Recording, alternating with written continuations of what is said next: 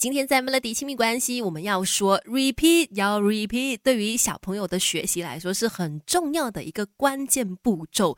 我相信很多时候，尤其是家里面有那种学龄前的小孩啊，就是去上学之前的小孩，五岁以前的小孩，家长们肯定常常需要陪孩子不断的重复看同样的卡通，不断的重复看同一本书，不断的重复唱同一首歌吧。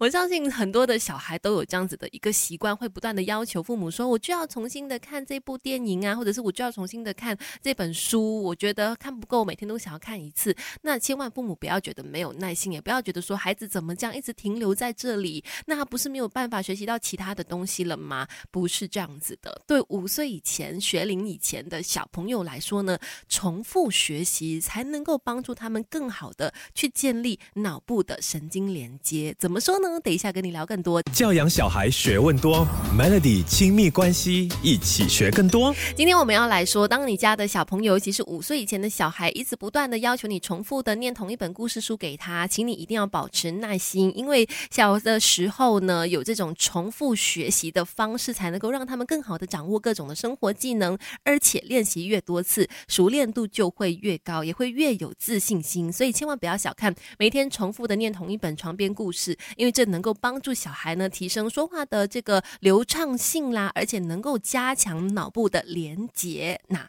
说到重复学习，为什么可以帮助小孩增加脑部连接这件事情呢？就要来说了。澳洲昆士兰政府有一份研究啊，说的是儿童早期教育和护理。在这份研究里面呢，就提到了小朋友的脑部发展在五岁以前是黄金时期嘛。这段期间呢，孩子的脑细胞会受到新环境因子的刺激，使神经连接彼此的联系，作为学习的基础。那当他们的脑部在建立神经连接的过程当中中常常用的神经节，它就会被保存下来；没有用的话，就会被淘汰。所以重复学习就扮演着很重要的角色啦。如果你希望他们呢能够掌握一些说话的技巧啦，然后希望他学习的词汇能够累积起来啦，就要重复的让他们不断的听到、不断的看到，然后他们才能够呢就是好好的记下来。而且比起已经成熟的小孩，小朋友们需要更长的学习时间，所以可能需要重复学好几遍才能够记起某个东西的名称。透过重重复的学习，他们才能够慢慢慢慢的去吸收新的知识，而且也能够通过温习去掌握那个知识哈。所以重复学习对学龄前的小朋友来说，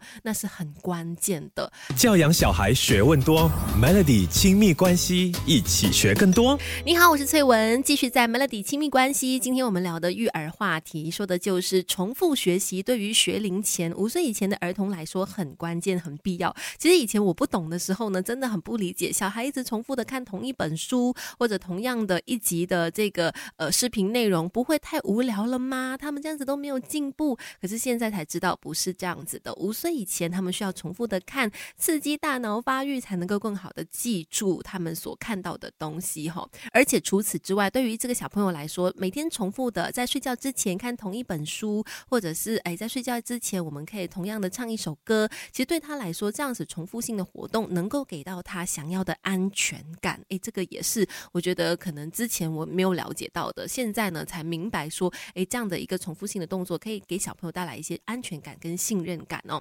只不过呢，在孩子来到不同的阶段的时候，像是五岁以前，他还是有分嘛，婴儿期学走路的时期，还有学东西的时候哈。婴儿期的时候呢，真的可以善用每天的活动做重复式的学习时间，像是你在给他们吃东西的时候啦，喂奶的时候啦，洗澡的时候，可以让他们重复的做一些玩同样的玩具，或者是唱一样的儿歌，让他们去重复学习。来到他们会走路的阶段呢，这个阶段的小孩就非常喜欢重复做某件事了。家长在这个时候就需要有多一点的耐心，让他们反复的练习那一件事。当然，偶尔也可以做一点点的小调整。但是，其实在这个会走路的阶段的小孩呢，他们重复做同样一件事，那是很正常的。那在开始去上学以前，学龄前的小朋友呢，基本上他已经可以完成比较复杂的技能了。父母就可以多让他们尝试不同。的活动，那同样的重复式学习还是我们在这个阶段的时候学习的一个关键啦。原则上，只要是孩子喜欢的活动，就让他们尽情的去做就对了。快乐有热诚的学习，才能够让他们并发出真正的兴趣，而且在学习当中呢，获得更多的乐趣哈。